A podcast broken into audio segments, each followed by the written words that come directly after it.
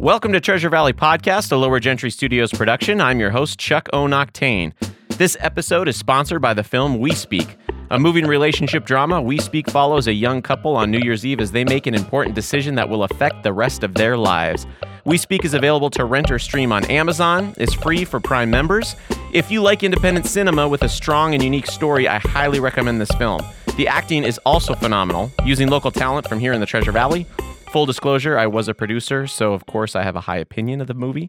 I will admit, though, I don't always endorse things that I'm a part of or that I myself have created. I own some really terrible short films on YouTube, but I'm not talking about those right now. So trust me, check out We Speak.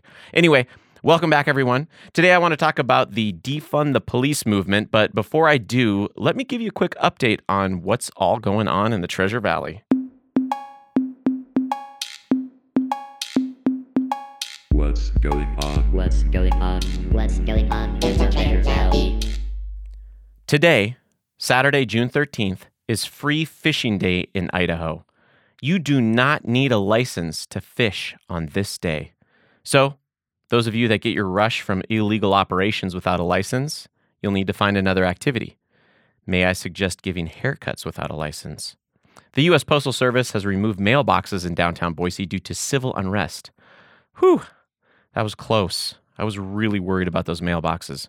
Those of you that were frequently using those mailboxes to send letters or whatever, I guess you'll have to finally get the internet. Boise Mayor Lauren McLean has proposed to freeze property tax increases in light of the pandemic. The city council may still vote in favor of increasing the taxes by up to 3%. Remember, your tax dollars are essential for all government operations that have been shut down for the past two months. Governor Brad Little announced we have now entered stage four of the coronavirus recovery. Nightclubs will be opening, and gatherings of up to 50 people will be allowed. I haven't seen all of my 49 closest friends together at the same time since this whole outbreak. Thank you, Governor. But Governor Little stated that we all still need to exercise caution. Actually, he was kind of nagging us to do so. Here's what he said I want to stress something very important. We almost did not make it to stage four this week. Despite our incredible progress, there are some in Idaho who are not practicing measures to keep themselves and others safe. It turns out Little nagged us all a little too late because this week the Central Health District is investigating 10 downtown Boise bar hoppers, of which six tested positive for COVID. They did their hopping on the nights of June 5th and 6th. The places they visited were Amsterdam Lounge, Cactus Bar, Humpin' Hannah's, Silly Birch, Strangelove, Tom Grainey's. Hump and Hannah's is one of my favorite places to go. Fortunately, I didn't visit last weekend because Hannah was out of town. It's been fun for me to watch Governor Little's response during this entire crisis. I'm the kind of person that enjoys watching others flounder, especially when they want a position with responsibility and don't know how to handle it when the shit hits the fan. Governor Little, you took the initiative to close down the state. Your state police went out of their way to visit businesses that opened up early. Don't pretend that moving on to stage four is a result of the COVID threat abating. Just admit that you don't know how to manage the state. Acknowledge you can't keep people in their homes, and then find another way to influence people to practice safe measures until we get a vaccine. Nagging people and saying things like, we almost didn't make it to stage four, is the precursor to skirting responsibility for a position that you ran for and people voted for you to take. I'm sure you would have been a fine governor, just like your predecessor, if Idaho's economic growth continued, but any doofus can steer a ship through calm waters with no traffic. In honor of our governor's inability to show strong leadership during this time of crisis, we have collected the top 10 littleisms. He's a little confused, he's a little bit lost, he's a little bit a governor, he is the boss. Number 10. A bushel of potatoes weighs 50 pounds. Number 9. I'm a rancher. Number 8. It's my turn to be governor? Okay, I guess. Number 7. The coronavirus is dangerous and tricky, just like a zipper. Number 6.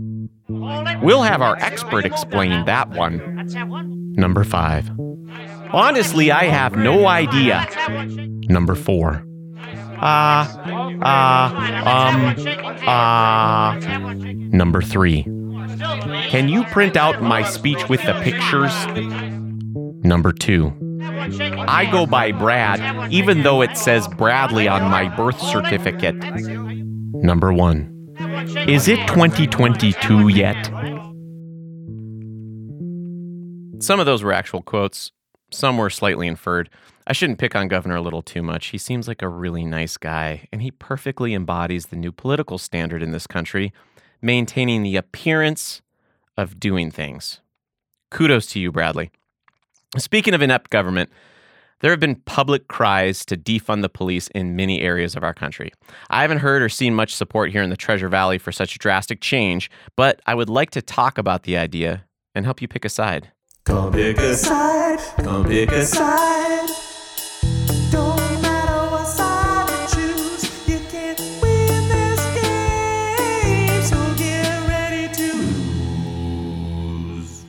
The definition of monopoly monopoly is exclusive control of a commodity or service in a particular market or a control that makes possible the manipulation of prices. Why did I just give you the definition of a monopoly? I'll explain that momentarily. First, let's talk about our local police. I did some research this week that applies to all you Boise residents out there.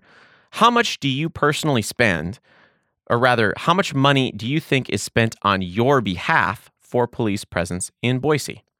Well, Boise PD accounts for over a quarter of the city's spending. Their budget for fiscal year 2019 was $66 million. The total BPD staff, including officers, is under 400 with a personnel budget of 50 million. That equates to spending $125,000 per staff member. There are about 250,000 residents in Boise, which means we're spending $260 per person per year for Boise City Police. Wait just a moment though. Boise police aren't the only police with a presence in Boise. On top of the Boise Police Department, there is also the Ada County Sheriff's Department. The Ada County Sheriff's Office budget for 2019 was over $76 million. They have 740 employees.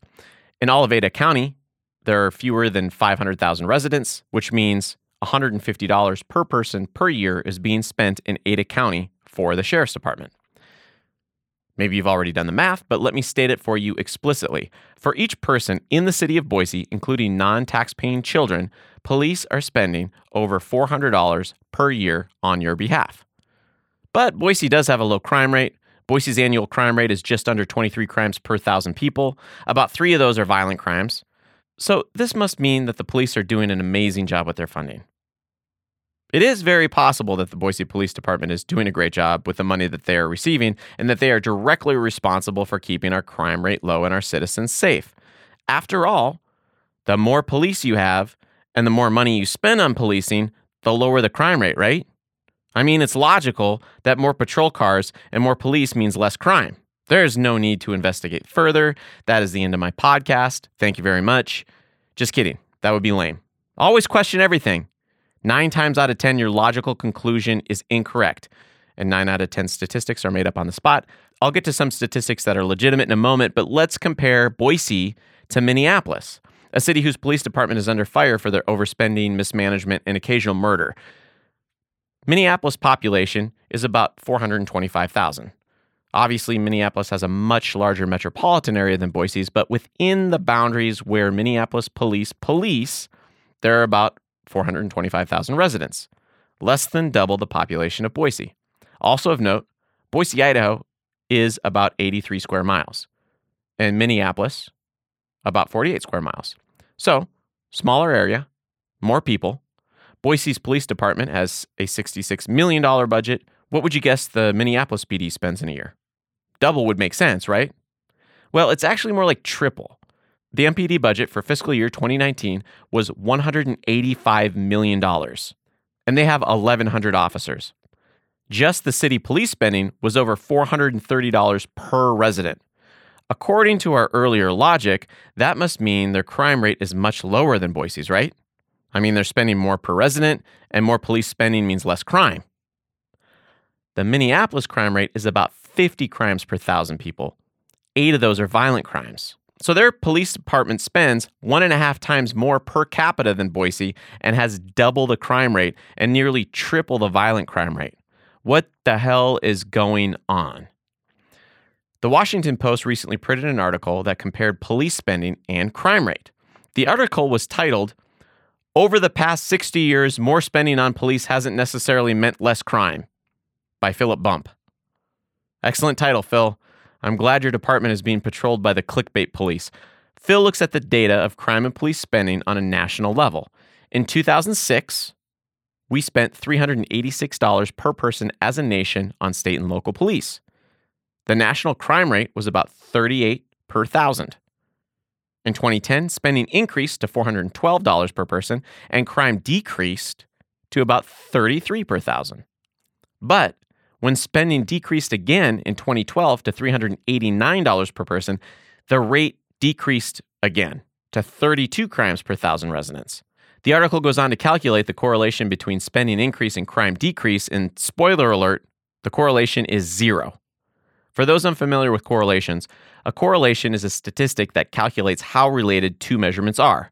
For example, the number of calories you eat and your weight have a high positive correlation. The more you eat, the more you weigh. A correlation of zero means that there is no connection between two things. For example, there is no correlation between foot size and intelligence. The size of your feet does not predict how smart you are. Good old Phil found that there is not a connection between enforcement spending and crime rate nationally. I wish the Washington Post would have let me help them figure out what direction to take their article. Philip Bump didn't know where to look. The best predictor of crime rate is income inequality and poverty level in a community. Studies comparing the poverty levels and income inequality to crime rates have all shown correlations. Now, I want to clarify these correlations are usually moderate, a value between 0.2 and 0.4 on a scale of 0 to 1. There are, therefore, many other factors that contribute to crime rate, but poverty and wealth inequality appear to be a decent sized chunk of that. Let's look again at Boise and Minneapolis. And just to clarify, the definition of poverty in the US is making less than $26,200 per year for a family of four. The percentage of the population in Boise that lives at or below poverty level is 13.5%, and our average household income is $49,700. In Minneapolis, the percentage living in poverty is 19.9%, and their average household income is $50,700. Chicago is actually similar to Minneapolis, about 20% of the population living in poverty, and the crime rate is 43 crimes per thousand residents. New Orleans, very similar numbers. A Midwestern city comparable to Boise, Des Moines, Iowa, has a similar population, a poverty rate of 14.6%, and a crime rate of 34 per thousand residents. So you can see the connection isn't perfect, but poverty is a much better predictor of crime rate than police spending. Even Boise's new chief of police, Ryan Lee, acknowledged the connection in a recent interview, saying, We have to recognize that the driving factors of crime in the United States are poverty and addiction. Now, scrapping the police completely is an extreme measure. But with all the research out there, we don't have a control city. In other words, a city we can study that doesn't even have a police force. If Minneapolis were to go completely without a police force, we might be able to find out what the minimal amount of policing necessary would be. Or maybe the city of Minneapolis will be smart with that money and figure out more clever ways to prevent crime and catch criminals in action. If you remember, I gave the definition of monopoly when we started. Where does that fit into all of this? You don't get to choose police forces or how your tax dollars are used to protect yourself and your property. I mean, sure, you can vote, but what if you supported the other mayoral candidate or other sheriff? Unfortunately, our democracy doesn't allow you to exercise the right to withhold tax dollars. I want to put $400 per Boise resident per year into perspective. If there were no Boise Police Department or Ada County Sheriff's Office, the average household could use the money saved to purchase an eight camera home security system, a 38 special pocket revolver. For those unaware, a 38 special round has adequate stopping power, a concealed carry course allowing you to conceal said pistol in Idaho and 39 other states, a body camera for when you're out and about, and several hours of a private investigator's time to help you hunt down the guy who pickpocketed your pistol. That would be in just one year. After five or six years of this fun reallotment, you could build yourself a pretty sweet and secure fortress. Or, if you're living paycheck to paycheck, you could use that money towards living costs and possibly decrease stress and decrease the likelihood of needing to rob your rich ass neighbor's stronghold. Anyway, something to think about. Let's end with a joke from a hat. Take a joke from a hat when you read it. I'll bet that you make someone laugh. It's a joke from a hat. Why did the chimney sweep have such an enormous hat? It was also his house. All right, thank you all for tuning in this week. If you enjoy the podcast, the biggest favor you could do for us is to tell a friend. Visit treasurevalleypodcast.com and you can send me a message to share your thoughts or share ideas for our next topic. Stay healthy.